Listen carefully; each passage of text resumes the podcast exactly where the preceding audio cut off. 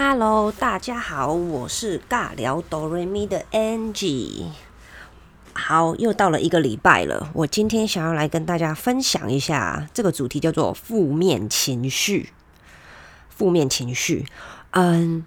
我不知道大家有没有跟我一样的感觉，就是我觉得今年我入秋开始，我有自己有很明显的感觉到我自己好像突然有职业倦怠吗？还是干嘛？反正就是提不起劲。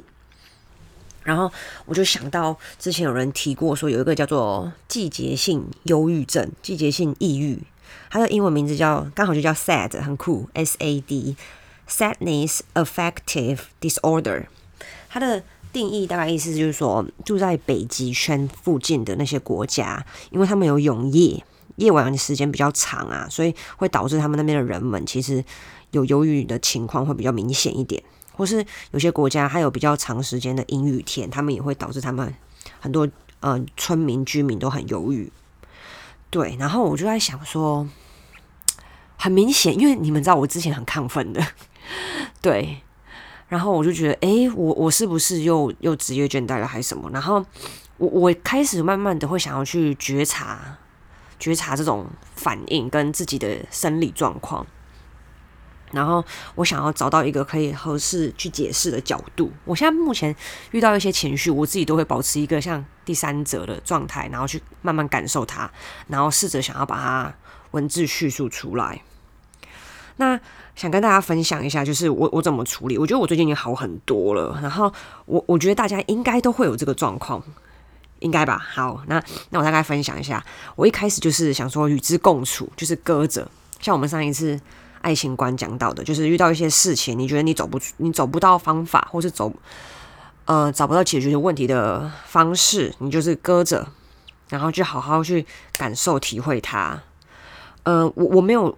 我觉得不用去抗拒，诶，因为我觉得如果你今天心情不好啊，或是很抑郁、很忧郁，那这样子的情绪其实跟你其他的情绪是同等重要的。假如你今天会开心，你会兴奋，嗯，你会犹豫、会紧张、会不安，我觉得这些事情都非常正常，只是多跟少的关系而已。如果你今天特意去压抑你的一些负面情绪，假如说，呃，我很负面的一些想法，我就是压压压，然后有一天你，我觉得总觉会爆炸。对，然后就不要去抗拒它。嗯，我我让我想到有一个在一本书之前樊登推荐的叫《正念的奇迹》，里面有个上人，他好像就嗯道行很高深，是吗？就是开悟的那一种。然后有一天他弟子就问他说：“诶，上人，那你为什么？你是怎么怎么怎么去做正念这件事情？你你都怎么去修行的？”然后呃上人就说。修行正念啊，那就是我都是饿的时候我就吃饭，我累的时候我就睡觉。然后他的弟子听了就很疑惑，想说啊，什么东西？我也是饿了睡觉，饿了哎，不是饿了就吃饭，然后 累了就睡觉啊。那那我怎么没有跟你一样，就是变得很豁达或者是很开朗之类的？然后其实后来我我慢慢去体体会一下这句话，就就是。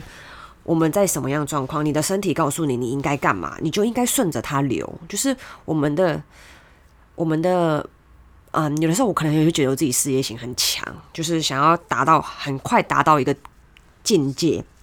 可是之前 Kevin 会跟我说，就是我有点身心灵没有平衡。嗯，身心灵平衡的意思就是说我我身体可能跑得很前面，可是我的心可能有点累了，对。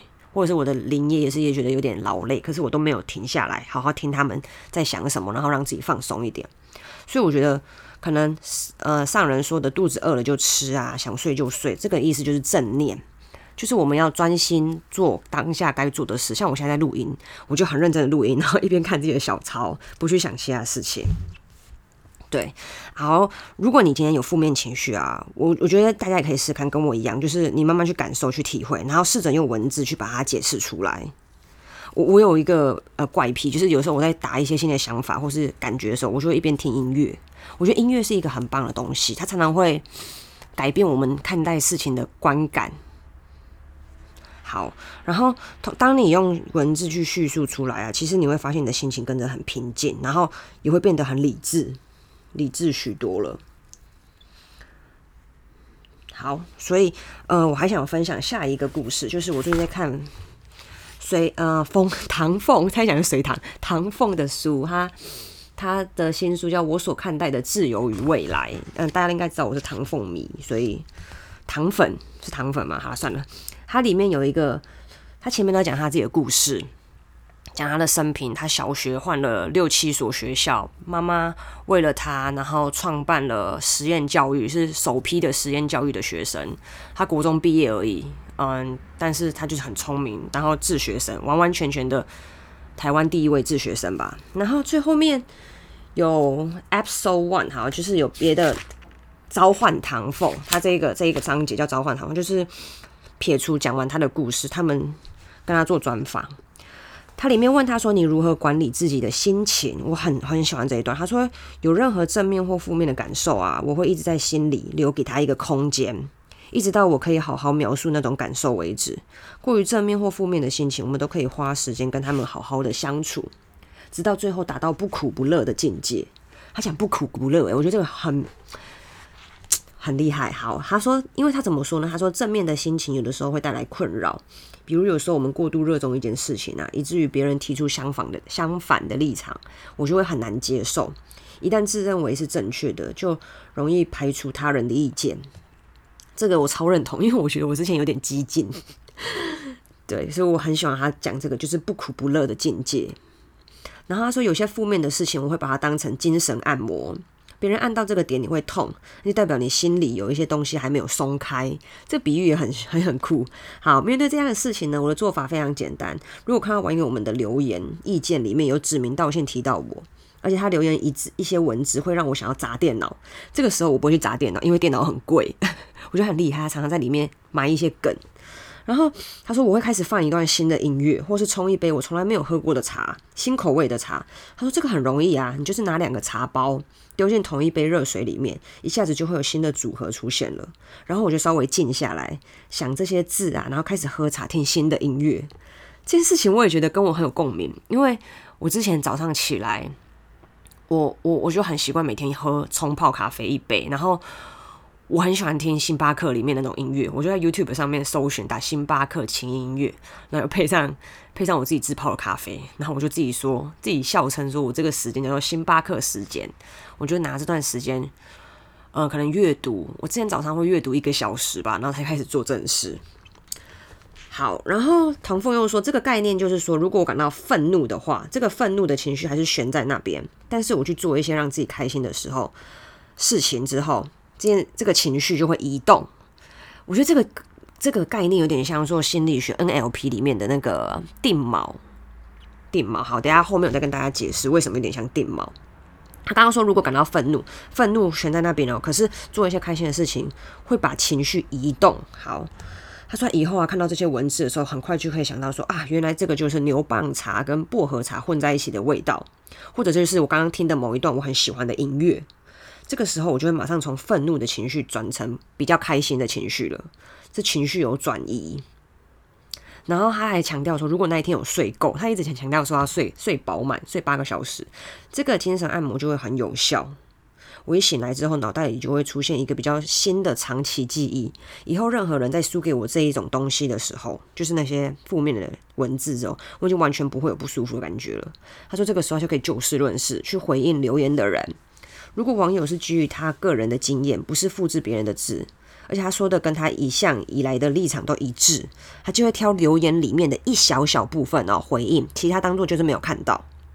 通常这样一下子就可以跟网友有很好很好的对话。我甚至会邀请他，就是过来我所在的社会创新实验中心一起吃点东西，一起聊一聊。好，我觉得蛮值得学习他这种就是情绪转移的方法。至于我讲定锚，好，这个是是 Kevin 教我的。嗯、我我我我有一次在把定锚这件事情，就是情绪转移用在课堂上，我觉得非常有技巧。有一次我去带一个幼儿园的班，然后他们常常上三十分钟，然后就要去去那个洗手间，因为小孩子年纪很小，就很需要马上的让他们去上厕所一下，不然他们可能上上一上太开心，可能就尿下尿尿在裤子上面。然后我常常觉得，我三十分钟后给他们上十分钟厕所回来，他们的情绪都很难收回，他们会太嗨，就是还没有 get ready 要上课。我之前都会想说，我要用喊的啊，或者是用讲的，说哎，上课上课上课上课上课上课。我觉得这样讲根本很很很不智慧，然后很很麻烦，然后有时候情绪可能有一点不好。然后我后来就想到定锚这件事情，因为我们如果上课，我上城市课，如果有城市的歌，嗯、我们有一首什么 Bonesay Bonesay，就是那个 Skeleton Dance 的那个。歌改编城市歌，然后我就会要上课的时候，我就开始放很 val 那个音量很小的，大概三十趴吧的声音，跟小孩子开始催眠说：“哦，小朋友，以后你们听到这首歌，就代表我们要开始上课喽，要大家坐好，然后脚打叉叉坐在定位上，然后我算准时间，快要开始，我就放三十趴，没有很大声，然后让他们开始听到这声音，会有点控习惯性去内控他们的行为。”然后一边低语的跟他们讲说要上课喽，请坐到座位上。然后他们每次一旦只要听到那音乐，就会做定位，这是变成一个连锁习惯的动作。我觉得这也算是定锚。好，讲了很多 啊，我再讲讲看到我刚刚那个 sad。好，我觉得这件事情，呃，刚刚是介绍认识他。好，那我现在想要有一些方法，可以让自己比较。能快一点，也不是说快，就是不要在这个情绪里面太久，或是让你的日子不要太漫长的话，我觉得就是方法一最重要就是动起来，你一定要动起来。嗯，我其实本身是很宅的人，有的时候在家里，如果那一天都没有事放假，我就会不想出门，是完完全全不想出门的那一种。可是后来发现。真的要离开床，然后去做一些事情，不管是洗衣服、晒衣服、煮晚餐、煮中餐、去游个泳、散步半小时、骑脚踏车，whatever，你就是让自己做事情，然后好好的做一件事情，就不会太钻牛角尖，然后对人生有主控权。我后来发现主控权这件事情很重要，因为日常生活中，如果我一天比较摆烂，然后我没有主动去。控制我的生活，我会发现我好像被我要上的课推着走。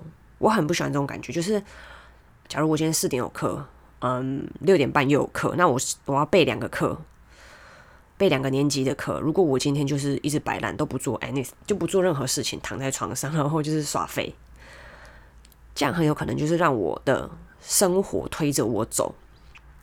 这种感觉不好，然后想跟大家介绍有一个心理学的很很有名的实验，我觉得很有名啊，正向心理学赛利格曼的博士做了一个实验，叫习得性而无助，不知道大家有没有听过？习得性无助，嗯、它是一个实验，就是有三只狗，分别在三个不同的地方，不同房间里面。第一只第一只狗呢，它在一个房间里面是没有电击器。然后没有声音，哎，没有电击器，然后没有有声音的。第二个狗是放在有电击器、有声音，可是还有一个嗯、小门可以通到另一个房间。第三个状况是有电击器、有声音、有铃声，然后也有嗯是没有通到另一个房间的。大家还明白吗？再讲一次哦。第一只狗是在一个房间里面，它可以听得到声音，听得到铃声，可是它没有电击它。第二只狗是。有铃声，有电击它，可是它有个小门可以通到另一个房间。第三只狗是有电击，有铃声，可是没有小门通到另一个地方。于是他们就一起做了实验。嗯，科学家每次要电击那只狗之前，就会先给他们听到一个铃声，就亮亮，然后就开始滋滋电它。第一只狗就没有电击，就只有铃声，好，所以它就很一般。然后第二只狗。它听到亮亮，它就被电，他就很痛。然后看到旁边有个小门，它就会溜过去，它就发现哦，它 OK，它很开心，它它没有事。然后第三只狗不一样，它没有小门，然后它有听到铃声亮亮亮亮，它就就就被电。这件事情反复被做很多次，大概十次吧，十五次。然后第一只狗一样就没什么反应，因为它没有电嘛。第二只狗它就会跑到，它就是每一次它就会跑到旁边，它就知道，它就说发生事情它就会跑。然后第三只狗它有门啊，第三只狗。有门，然后它跑过去是没有反应的，是没有办法，因为还是有电的状况。对啊，第三只也有门啦，然后它就跑跑到另一个门里面，它还是有被电的样子。所以，好，所以这实验意思就是说做到最后，嗯，第三只狗它有门，它可以跑到另一个地方的。他们在用了另一个状况的话，把他们放到一个房间，第三只狗跑到第二只狗的那个房间里面，就是它一电它，然后它就是可以有办法到一个没有电极的场合，可是它已经不动了。就是第三只狗它已经无助，就是它已经学到无助这件事情，它已经没有想要改变现况了。对，因为他觉得他之前上一个经验里面，他再怎么跑，他都是到另一个有电的环境里面，所以他就索性很多次以后他就不走了，他没有再去想办法想要再去突破另一个地方，再去试试看有没有可能到一个没有电的环境。好，对，意思差不多是这样。然后我其实很很能理解这种感觉，就是有的时候。我之前刚从新加坡回来，然后我我觉得我有类似这种感觉经历，就是我们对于生活上的一些主控权没有很很有成就感，然后做任何事感觉都不不得自己的意，然后我们真的就会习得性无助。我这边推荐几个方法给大家，就是我真的觉得要动起来，然后主控权的感觉就是我们自己在掌握生活生活的感觉，我觉得可以从很小很小的事情开始下手。例如，我今天写了代办事项，非常简单的事情，就是去博客来退换货。就是你，你只要点数花束点一点，然后把东西包好，送到楼下 Seven Eleven，这件事情就是退换货，就那么简单。好，这就是我的 checklist。可是，好啊，我今天有多花一个东西，就是打电话去跟他 double check，说我我退换货这样子的方法可不可以？对，为什么我要写下来？因为我之前很其实蛮严重的拖延症。我后来发现写下来，然后做完这个花你大概十分钟，然后出门前去寄给 Seven，就在十分钟这样子的事情，会让你慢慢累积一些生活上的小小成就感。嗯，动起来也包括就是你累积小小成就感。假如家里有盆栽的话，你好好去照顾一个盆栽，浇个花，这也是小成就感。你规定自己要刷一双鞋，这也是一个小成就感。我觉得这些事情可以掺杂在你每天，嗯、很繁琐，你可能觉得工作或是什么事情很麻烦的地方，当一点交换心情的事情去做，对生活我觉得挺好的，比较有参与感，然后感觉有自己在掌握你自己生活的样子。然后第二点是仪式。嗯，我之前我之前会不是之前，反正现在也是偶尔，如果吃到难得觉得蛮好吃的东西，我还是会拍一个照，然后发去现实动态。我觉得自己适时，然后点缀一点生活，好好品尝一个美食。突然后来觉得正念真的很重要，就是我们太常被手机绑架了。当你好好用心去品尝一个美食，去咀嚼食物，去看一本书，看一个绘本。抛开你的手机，好好去享受那当下。其实这就是对人生的主控权了。